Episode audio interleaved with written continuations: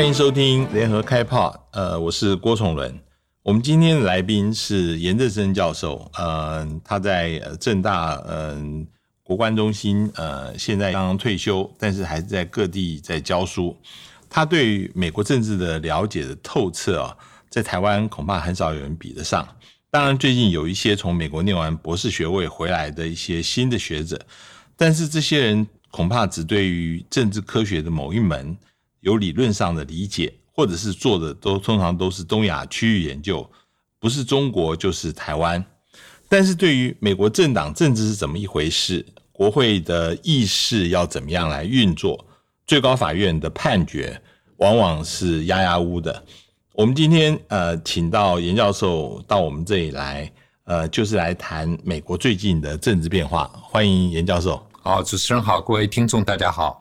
呃。你对于美国政治这么熟啊？据我了解，是因为你曾经在美国教了好几年的书，那很多课都开过。你能谈谈你在美国的经验？呃，在你回来之前，哦，我当初啊，在美国念完美国，在念美国，在念历史学位的时候，那刚好就有一个工作是在图书馆，嗯，整理一个众议员退休的众议员，他做了三任啊，就是六年嘛。那就代表我们那个区啊，在这个达拉斯附近的这个区，那这个区他退休以后，他就把他在众议院所有的这些 paper，我想这个是最好的，有人愿意他当做一个档案嘛，archive 就捐给我们图书馆，那我们图书馆就找人找我们来整理。那我我拿的这个奖学金呢，就是可以在图书馆工作整理这一个，那我学校的学费就付所谓的 in-state tuition。州立大学的学费啊，那我就做这个，做了这个以后，我就慢慢看他们这些众议员互动啊，写信啊，譬如说，啊，他今天想推出一个法案，那要找其他的议员联署，他是新手的时候啊。他的被跟他联署他的法案的人好少，几个两三个，嗯嗯，但是一看大咖要推一个法案，哇，后面一排啊联署的，然后就看他，譬如说有好多信是什么，就是他去恭喜很多人刚搬到这个区来，嗯，他就把这个这个户政资料大概查一下，然后就写一封信，这都是潜在的选民，哎，对，他说都是写，他说我很欢迎你，他说我在这里啊，我会为你服务啊，有什么事情可以跟我联络。然后呢，他最喜欢还喜欢做一个什么高中毕业生毕业典礼的时候，毕业完了毕业了，local 的啊这个地区，每一个人寄封信给他们说，好好你们完成了人生好大一个旅程。他说过不久之后你就要有投票权了 啊，希望你能够做很明智的决定啊，哇，所以我就看这些信，我觉得蛮有意思，哎。我就在那个当中，我念念完历史硕士以后，我就去转念政治硕士。那可是转念政治硕士也拿了一个奖学金，奖学金是什么？要教课的。嗯，那教什么？要教美国政治。嗯，哎，我我都没有修过这门课，我就要教了。那真的是打鸭子上架，就就好好努力去教。那他给我两门课教，一门课早上八点钟，一门是下午五点半。那早上八点钟这门课啊，是高中生毕业嘛？嗯，对，一大早就是来上课，很正规的大学生。那我在上面讲什么？按照书本大概讲一讲，哎，他们也就没什么反应，就接受嘛。下午五点半的这一批学生是上班族，嗯，他回来补个大学学位的。我讲一讲，他就说：“哎，Mr. 严，他说我不觉得这是我们政府运作的方式 啊，所以他们这这那一年哦，就等于是我的白老鼠一样。嗯嗯，那我就是因为有这样的一个经验，我后来申请博士班的时候，那学校就给了我奖学金，就可以教书啊，就可以当 TA 教书。那我后来在普渡大学就教了比较政治跟国际关系啊。那我在。德州硕士的时候去教美国政治，那后来到美毕业拿了学位到美国，在大美国大学教书，一定要教美国政治嘛，所以我就每学期都有美国政治的课。所以我对美国政治就越来越熟。那再加上我历史里头读了很多像美国政党的 History of American Political Party，啊，对这个政党的演变呐，啊，怎么从这个当年的这个就是很有意思。你去看，就是共和党早期是属于就是比较积极干预市场的，因为他们帮助大企业啊。然后呢，这个民主党是反而是就是希望政府不要干预，因为政府如果干预，做这种所谓的保护政策的时候啊，就会造成他们农产品没办法销欧洲。嗯，所以两个政党啊，如果你去看，当年是共和党是解放黑奴的，所以南方全部都是民主党。嗯嗯啊，然后这个 Mountain Area 就现在我们讲 Rocky Mountain 这些红州，一百年前全是兰州。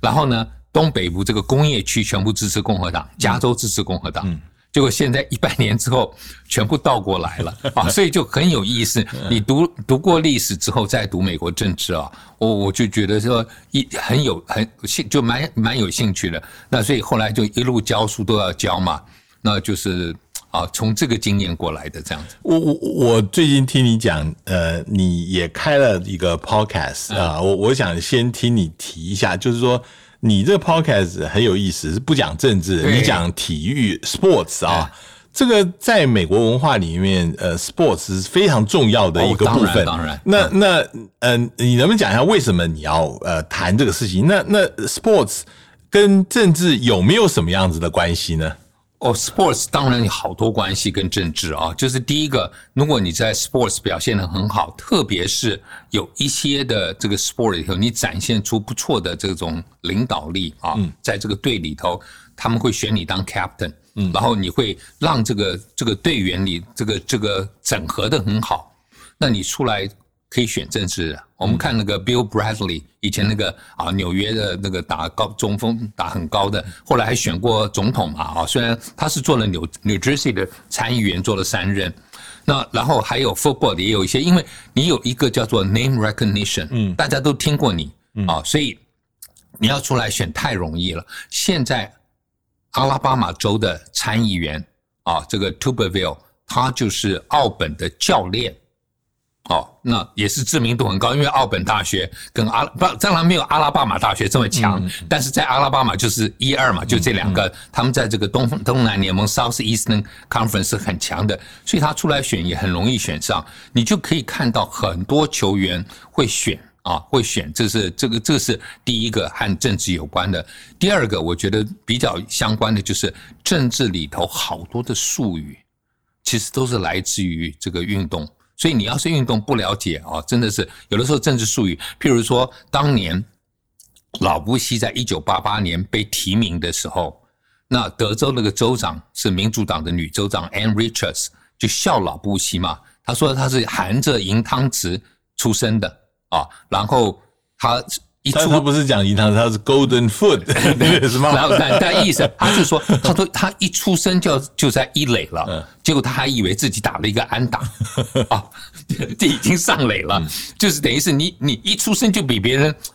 这已经在垒上了。我我印象很深刻，因为整个美国的总统初选制度啊，其实跟呃大联盟的那个打法也几乎一模一样嘛，对不对？有点类似。所以所以就是，那你要对这个球赛哦很多呃了解，对不对？譬如譬譬譬如说，我们讲一个最简单的，就是救援投手啊，我们这个概念。啊，这个这个 closer 啊，就是譬如说，哎，民主党他们就说，哎，哪个候选人啊，这个状况危机了，需要一个这个救援投手来帮他，哎，就是就是找，譬如说找 Michelle Obama，然后这个很重要的。那这很多的概念都是来自于棒球，嗯啊，还有就是篮球也有啊，就是对，这其实不只是职业的运动，甚至包括嗯。这个比如说奥巴马，他对呃 N C W A 他他非常熟啊，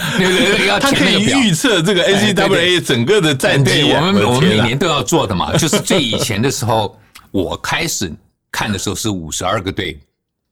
前面四个还要先打，然后跟四十八，然后才到四十八个，然后才变成三十二，反正就是比较。后来说太少了不过瘾，后来一下变六十四个，六十四个又不过瘾。现在呢，每个地方再增加一个会外赛啊，就变六十八个。反正啊，就是故意让，然后你这个要填谁会进谁会出啊，然后哇，每一次都看说，哎，这个第五种子队碰到十二种子队啊，经常有 upset，经常会这个翻盘啊，就是每次会这样，就是来来我们来看这个，然后大家看到最后谁能够在那个东西啊，这个呃中西部跟南区这个四个区里头找出啊这个 top seed 啊，看谁会赢，这个就是到时候都填看看看谁。这个办公室最流行的就是这个，每年三月风啊，March Madness，大家办公室就是来开始来填了啊，就是你的这个，就譬如说第一轮。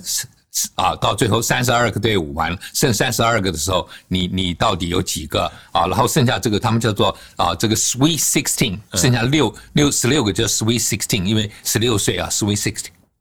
然后又到了八个叫做 Elite Eight，然后 Final Four 啊，然后这个他反正就是你要去设看看到底你中了多少。那这个是一个赌博啊，就是对某种程度的这种玩开玩笑的，嗯。在这个结束之前，呃，严教授广告一下自己的那个 podcast 的名称吧。然后你讲哪几个 sport 比较多？严，我的这个 podcast 叫做在好好听啊，就是呃严正生。啊，但是我上面写的是研究政治的学生，研究生不谈政治啊，那我就谈美国的 sports。但是除了这个，我还谈了几个这个游戏啊，就是报纸上面的填字游戏啊，包括还有他们的这个速读嘛，我们很喜欢做，就是各种的这些啊游戏的，就是在报纸上面你可以呃自我娱乐的东西啊。所以我大概是台湾最早的宅男，就是我可以几份报纸就在家一天啊，就不必出门了，也不看电视，就填这些就很有意思了。好，我们回过头来讲现在的美国政治啊，嗯，呃，美国总统拜登现在人是在欧洲，呃，先是去 G twenty，然后要到 COP twenty six 啊。这个事情，嗯，他在走以前，其实他刚刚定下来说，呃，美国它有一个呃有一个社会安全网的一个很大的一个法案，这个跟呃所谓基础建设法案是并称的。原来这社会安全网大概整个有三点五兆这么大的一个金额，可是他走以前发现没有办法了，那个这个一定通不过，他就减半啊。就是呃，一兆七七七千多亿啊，变成这个数额。嗯，那但这个案子即使呃砍了一半，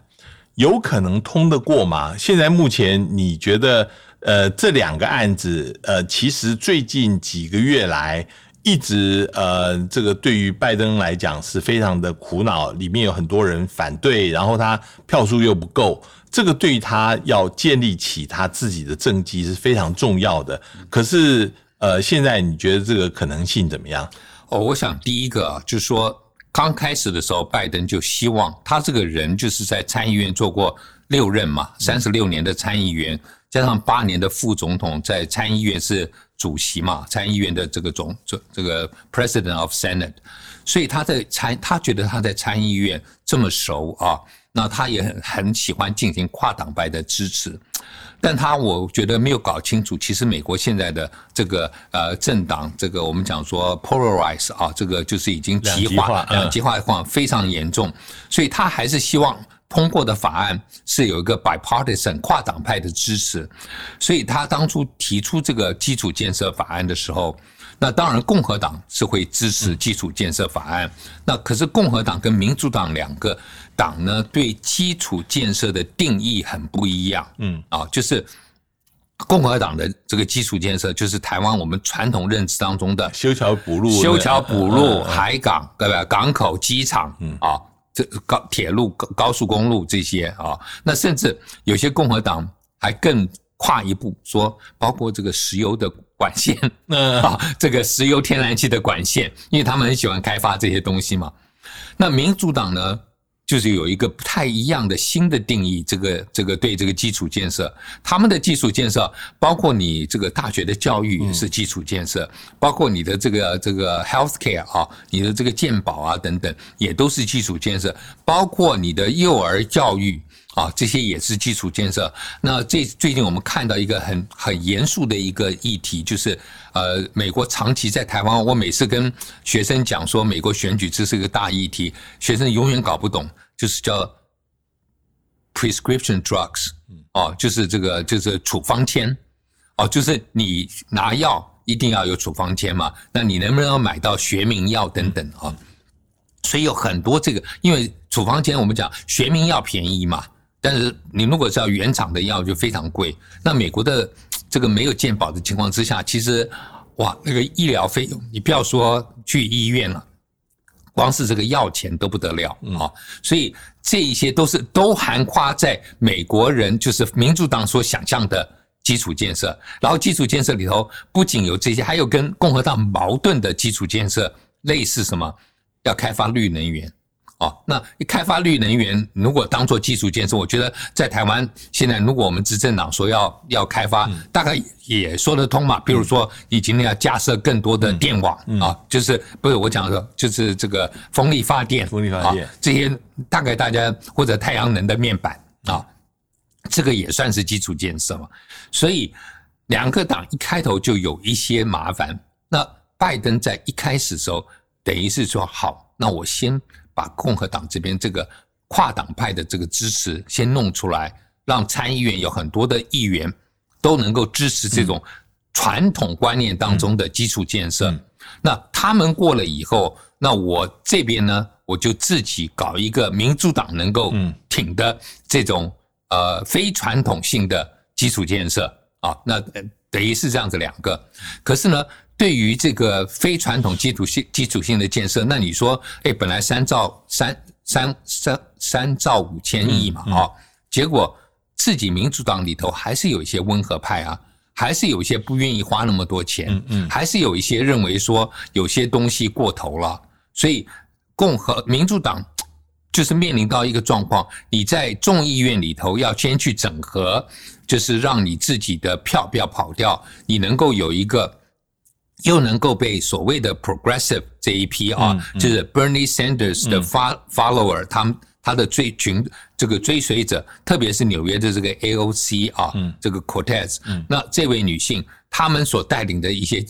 progressive 进步派，他们要求的很多东西，包括环保，你看他们以前要的是什么？是 green 那个就是 New Deal，对不对？新的绿的新政。哦，他们要的很这个，那可是跟传统的又不太，那他们也变成说好，我都配合你，让你在这个参议院这个这一个原来这个叫做我们讲的说传统的上面，我能够接受啊，但是你要接受我的这一个，那可是看起来。温和派的众议员就不一定能够完全帮忙，但是温和派众议员毕竟还比较能够被说服，被 Nancy Pelosi 来说服。嗯，可是你通过这个，你要进参议院的时候，哎，就发现参议院很麻烦了。第一个，你得不到任何一个共和党支持。嗯，那五十五十的情况之下，你一票都不能跑。那一票都不能跑，那如果说今天只有一个。可能那大家还说就围堵他好了啊，可是围堵也很难。他今天就是像譬如说 West Virginia 这位参议员这个 Mansion，他要打，那他觉得说这些东西都不是他，他对他的这个维维吉尼亚并没西维吉尼亚并没有帮助，然后跟他的。观念当中的这个好像比较呃没有，他是温和派的，没有那么就是花了太多的钱，他也不愿意。嗯，好，他一个人那就算了。还有另外还有就是包括这个亚利桑那州的这个女的参议员啊，才当选两年的这个 Cinema，那她也是一样的啊。所以就你就有两个参议员，那本来还有几个温和派的参议员，那这些当然他们可以被说服。但这两个就非常难被说服。嗯，那这两个难说服的原因，我觉得 Cinema 是比较麻烦一点的。就是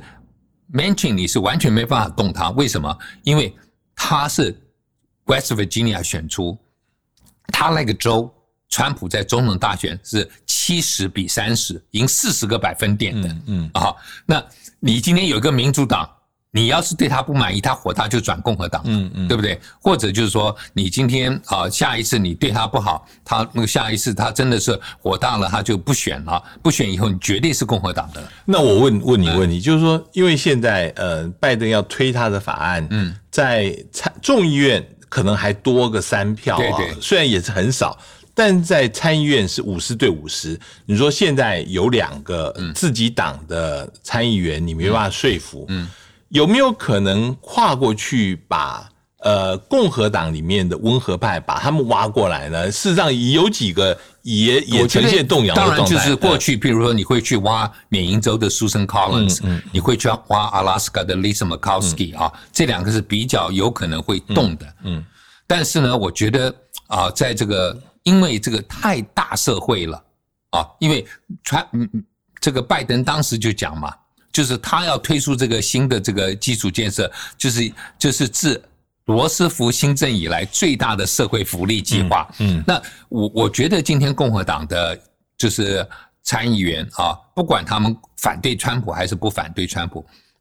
他们一个核心价值。还是小政府啊，嗯，还是不希望看到政府这么花钱啊。那呃，税的问题也是一个，就是你要加税了，嗯，那加税。有一些就是这个是非常 sacred 啊，对神圣的，对共和党议员就觉得说啊，这个越少税收是越好啊，不要让政府浪费钱。所以这两个我觉得是呃比较难说服。你你其他的议题，譬如说像有些社会议题啊，这些女性的参议员啊，特别是对于堕胎的议题，他们可能还会支持，甚至他们还可以包容这个同性恋的议题啊。但是碰到这种 spending，嗯，那他们是非常谨慎的，啊，所以这个比较难说服。那回头我刚刚讲的 mention 就是你很难动它，因为你一动它，这个 Virginia 他他也有他的苦衷嘛，对对不对？他如果今天跟着你走，他下一次就不要选了嘛，所以他一定要展现出他的独特性，嗯啊，就是要要有一些这个独立啊，这个不不同于，但是你还是要得。找一些东西跟他去交换，嗯，那 cinema 这边呢，本来也是很难交换的，嗯，哎，可是现在发现他好像对这个 prescription drug，嗯。啊，有蛮在意的。那所以，假如今天把这个议题放进去，嗯，那也有可能会转。那我刚刚讲 cinema 的问题是说，今天亚利桑那才刚转成蓝，就上一次支持拜登，可基本上就是一个紫色的州，五五波嘛啊。那他们他跟另外一位。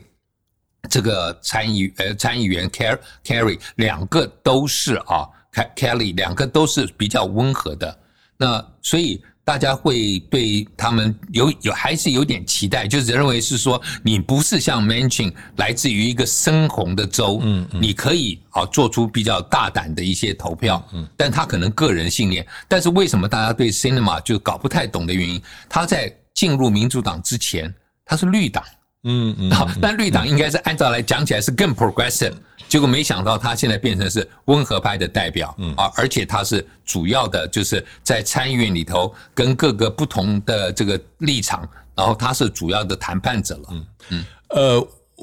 在参议院里面还有一个特别的东西，叫做呃一个内规 filibuster 啊。这个 filibuster 啊，就是说你现在呃已经是五十对五十就已经这么难呃来说服了，你还有一些法案，将来包括选举改革哦，包括哎那那个时候那个是需要，就是你要打破呃少数人用 filibuster 不断冗长发言阻挡这个议事的话，你必须要六十票才能够呃强行的让他不要发言。那你现在你要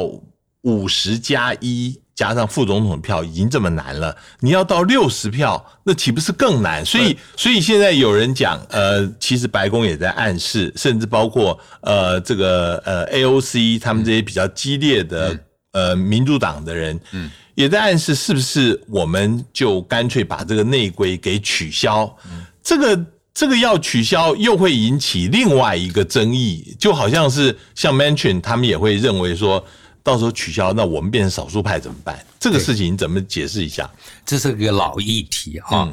在奥巴马当总统的时候就已经提过。啊，那大家都觉得说少数夹持多数，嗯，绑票多数，对但是少数会说是多数暴力，我们只有靠这个方式才能够。对对对。但是这个呢，就是说又不是在宪法里头的规定，是，而是一个这个国会运作的内规。所以很有意思的是说，今天你要停止一个法案，你需要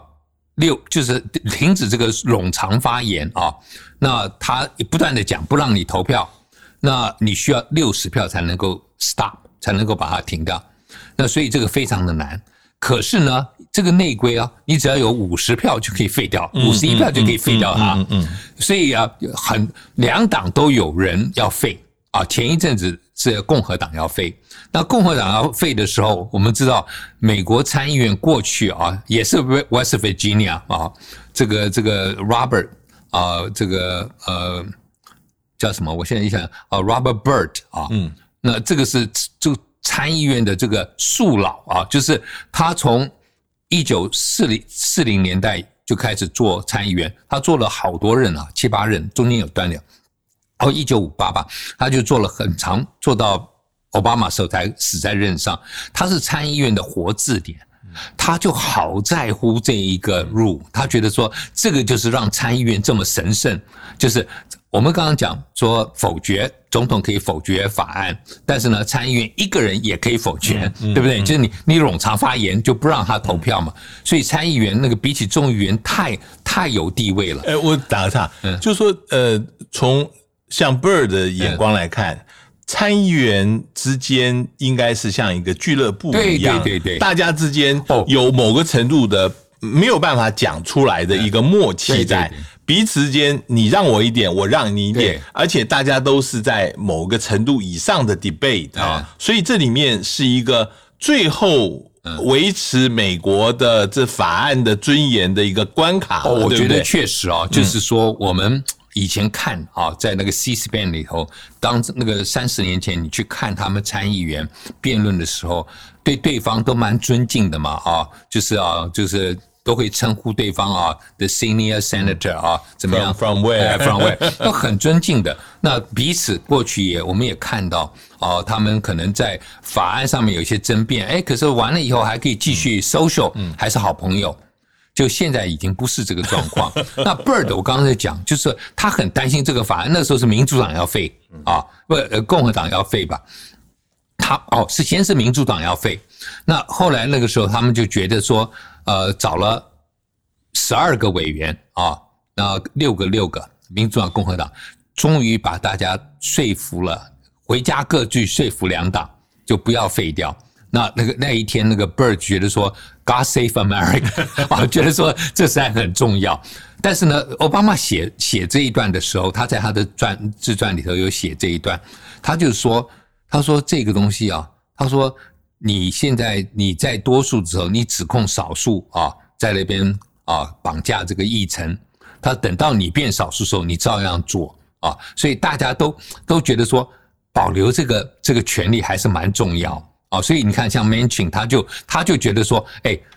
搞不好下一届就变少数了。是，那我需要有，我们需要保留这样的一个特权。虽然现在两党在至少在预算案上面不能用这个玩，不能玩这个，或者在一个这个最高法院那个法官这个第一个阶段进入程序的时候，你可能不能用这个。但是就是有其他的议题上面，你还是可以采用 filibuster 啊。那你这个六十票，我就举一个例子。奥巴马刚当选总统的时候，民主党是五十八席，共和党四十席，还有两席独立的，啊，那后来就是靠这一个才勉强没有受到费罗巴斯啊，然后就通过了。所以哦，四十一席，好，好像是那个时候是缅因州的另外一个啊。就是这个参议员也是女性的参议员，那她当时决定就是不要支持 filibuster，这样才过了，你知道？所以你看奥巴马的鉴宝啊，我们讲的最重要的欧记鉴宝，要是没有六十席的时候，现在今天不会存在。好，你你说呃，这个是蛮重要的，但是也很多人认为应该要把它废掉，因为很多人的想法是说。哎，很可能明年我们民主党就会输掉其中选举哎，嗯，那你现在不赶快把这几个大的法案，甚至包括像选举投票的这个投票的改革法案，嗯，把它确定下来的话，那你到时候明年以后，呃，民主党这执政变成跛脚啊，那那我们还怎么弄下去？所所以所以有人讲说。这这一个虽然是一个像是 nuclear option 一样，但是还是要考虑。对，就像是有人讲说，如果真的这个最高法院呃对我们不利的话。是不是考虑把它增加到十一个？对对，最高法院这个这也是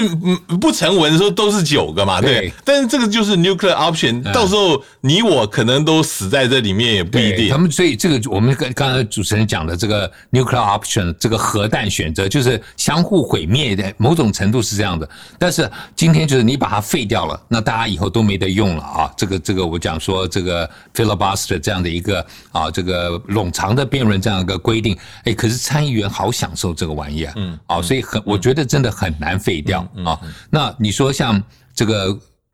最高法院现在是九个人，那民主党现在民主显然是居于劣势嘛，他就是有三个啊，三个是自由派的，嗯，有六个保守派，嗯，那其中的大法官首席大法官 John Roberts，他有的时候会愿意站在自自由派这边，但是还是四比五，就是你是一定输，但是有的时候输的更多一点。啊，那大概就是这样的。所以你说增加到十一席，你可以增加两席，变至少是五比五比五啊，五比六。但是如果最高法院这个 John Roberts 过来，你就绝对是多数了哈。现在就是看，因为马上这个堕胎法案就是要开始做辩论了，所以这个东西马上以后后面会不断的出来。好，但是我我们再回过头来讲。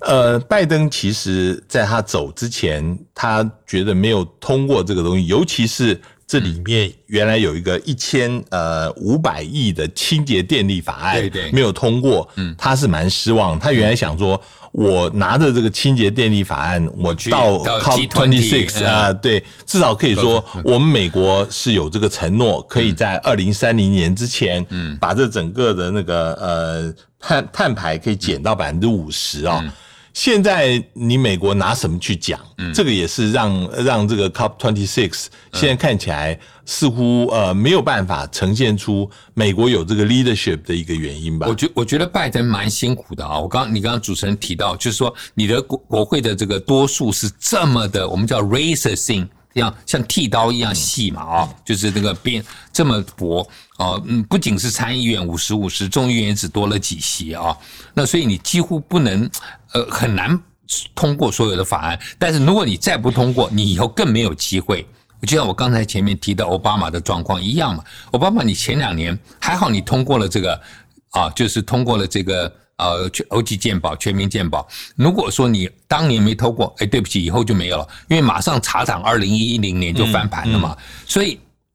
大家都知道，所有的总统。其中选举一定会输，但是呢，如果你前面有足够的 cushion 啊，够多，那输掉一些你还是多数。对，但是你前面就是只有这么一点点的时候，你就不能输了。所以这个是一个第一个，第二个，很多观察其中选举人会忘记啊，就是说在这个之前，像。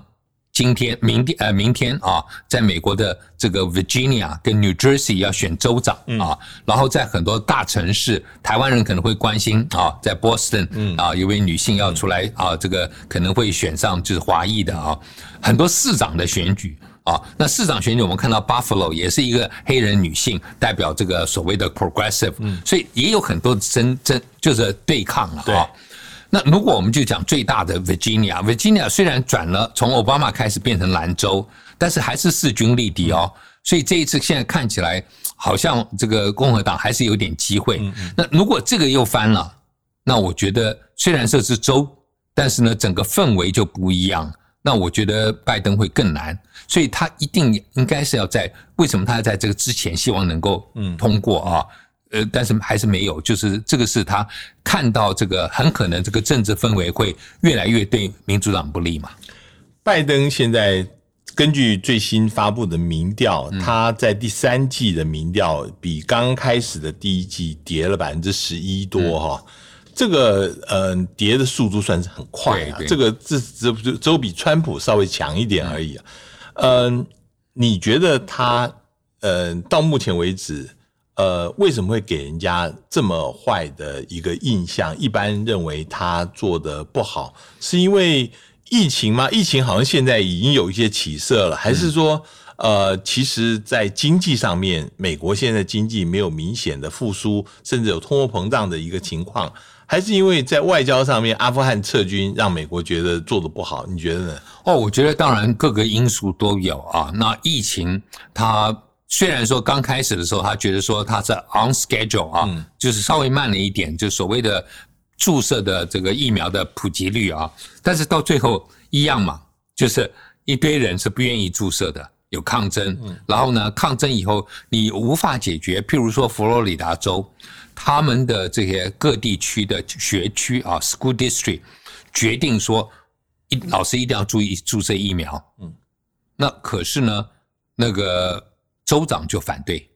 哦，所以就是你你你州长共和党 DeSantis 就反对，因为州长觉得这个议题对我们就是川普他反反对的议题，我一定要站在那一边啊。那所以这个疫苗的议题到底要不要注射，然后疫苗有没有被妖名污名化啊？那这一些你看，你看最近纽约也是很严重，对纽约市长要求所有的什么垃圾工人啊，呃什么都都要要打，他们就抗争啊，工会连现在就不愿连连军人。也是啊，对对对对所以这个是一个，就是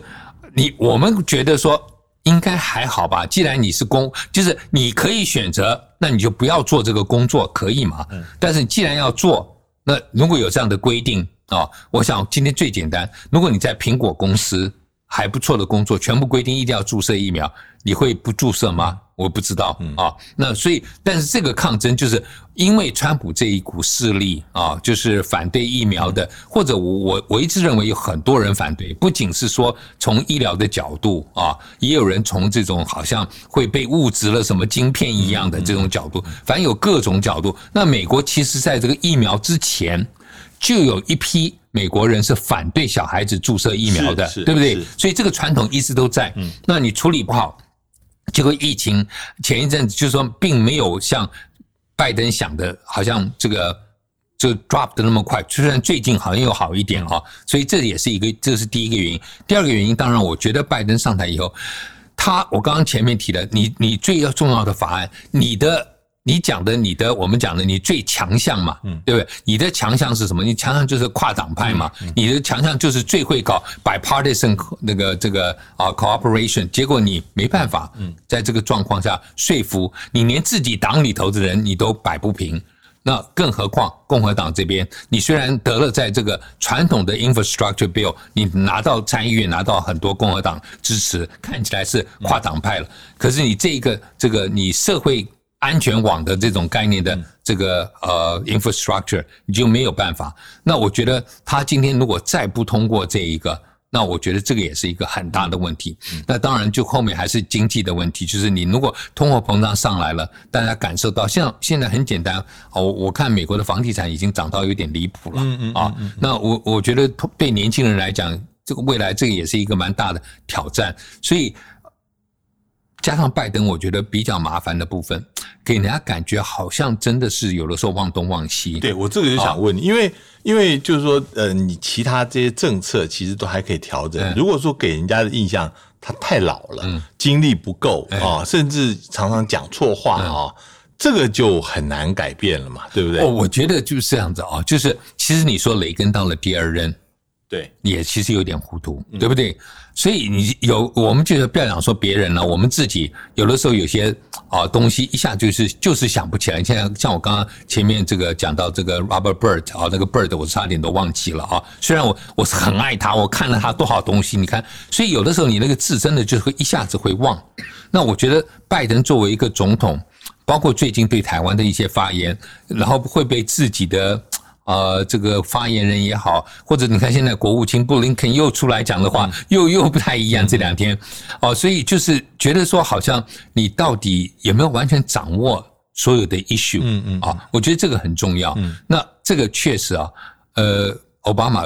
比较脑筋好，年轻了啊。那前面之前的这个克林顿也是脑筋非常的好。所以相对而言，你看到的就是一个呃。好像记忆已经不行。那川普不知道很多事情，大家觉得说他就是这个调调。对啊，哦，可能和记忆没关，他根本就是就是你你说雷根在第二任的时候，他说他忘记了，大家也觉得无所谓，就我觉得无所谓 啊。所以没有，就是我我觉得就是当然就是大家可能对拜登还是觉得，因为一开头就被川普讲的说他可能有痴呆了。嗯，啊，那我觉得这个大家就希望他证明。给大家看，他没有这么严重，可是又有一点严重。那加上我相信很多人啊，包括这个温和派的对共和，可能是独立的选民，不见得喜欢看到 Harris 上来。嗯，啊，就是 Harris 到目前为止，我觉得作为一个副总统，他两次的出访啊，一次墨西哥，一次东南亚。没有让大家没有说服，对啊，就是说他可能作为一个 prosecutor 过去检察官啊，在司法委员会作为一个参议员，好像感觉上这个强很强势，诶，外交议题好像还是不行啊。那所以大家并没有对现在的两个执政团队非常有信心。所以这就我我的问的最后一个问题，就是说，如果呃照这个趋势发展下去，然后到了明年，嗯，其中选举就如同大家所说的，不管是参议院或者是众议院，呃，民主党失掉了他的控制多数啊，嗯，那你接下来马上二零二四总统选举就到了啊。现在看起来，川普在共和党里面似乎是他如果出来选，没有人敢跟他竞争了啊。那如果重演这个一年以前的这个局面的话，会怎么样？现在都很难讲。你觉得会会会不会变成？我觉得如果今天是川普对上拜登啊，我我认为川普会有机会。可是川普现在这么多司法的东西，那到底会不会在这个这样这个之前啊，包括这个这个？一月六号这些，他到底参与的程度等等啊？那如果真的是还会有更多东西对他不利，啊会现在慢慢有一些不是很多啊，有一些人会讲到，就是说觉得说被整个 QNn 啊 Q N 啊啊完全就是被骗了。对，然后也有一些觉得说，到一月六号根本没有搞清楚状况就去了啊，所以就觉得说，川普还是有一些责任，虽然他否认。你说现在主要是两个最大的，一个是呃一月六号在国会的这个骚乱，嗯那川普要负多大的政治责任，还有法律责任？第二个是他在纽约的一些漏税的一些问题。那嗯，即如果只要没有定验的情况之下，他还是可以呃选初选呐，对不对？当然当然可以。我觉得，所以就是要看，譬如说纽约现在查他税的问题啊，包括其他那个整个这个 Trump Tower 他们里头的一些那个内部的问题，也没有有没有有有没有就是等于违法啊？那如果现在今慢慢找到有我们讲叫什么，这个叫做呃，等于是。呃，证人愿意来出来作证啊，然后，然后看到川普确实有一些违法的东西，我我认为确实是会伤到川普。那现在共和党，我我就举这一次 Virginia 这个选举来看，这个初选的共和党候选人，他是希望川普来支持他，才能够在共和党初选胜出嘛。可是他在大选现在的这个期间，并没有用川普来当做他竞选的。最强的口号，嗯，而是用人人民关心的议题，就是家长到底可不可以摄入他们孩子的教育，嗯，因为大家都知道嘛，就是现在美国的教育里头，特别是这个我们讲的 cultural war 啊，啊，就是反对过去你这种重跟台湾一样，有点重写历史嘛，那这些东西到底这个就是白人有多少原罪？那有些家长反对嘛，嗯，那所以他们就用说，我家长可不可以有多更多的参与决定啊？那其实我过去在美国教书的时候，因为我在大学教书，所以高中他们那个学区啊，在选择教科书的时候，他就会找我们大学的教授去看，说好像这边哇一排五六本教科书。啊，你们觉得说这个哪一个教科书比较合适啊？我们这个 community，我们这个学区嘛，那有些教科书，譬如说，啊，他找他特别对我们蛮关心我们这些少数族裔啊，那我就看，譬如历史教科书，哎，我说你们在这个里头怎么完全没有提到啊？华裔在十九世纪啊修筑铁路啊所的的一些贡献，或者说被排华的一个。这个负面的这个啊，这个歧视的问题，那日本的人可能日本裔的后裔，他可能就说，哎，怎么每天二次大战他们被啊关到集中营里头啊？那印第安人、印第安裔啊，或者啊这个非洲裔，他们也会去看一些议题，女性也会看一些议题，所以就是等于是，那家长如果也有更多的参与。那他们会选择一个比较认为说没有这种 critical theory 啊，没有这种批判的东西，不要那么多，从小就灌输小孩子这么多，所以这个议题是一个属于 local 的议题。那我觉得就是说，呃，共和党如果今天能够不不去就是选川普啊，那他对他们其实选举有利，但是呢，你要在共和党党内出现，你必须要靠川普支持，所以就是这是比较矛盾的部分。今天非常谢谢呃严教授跟我们来谈了最近的美国政治，这个是非常有意思，而且这里面其实我觉得很多时候呃对美国的了解不能只有谈美国的外交政策，其实内政才是真正的根本。嗯，今天非常谢谢严教授。不客气。也谢谢各位听众的收听，我们下次见。上网搜寻 VIP 大 U 店 .com，到联合报数位版看更多精彩的报道。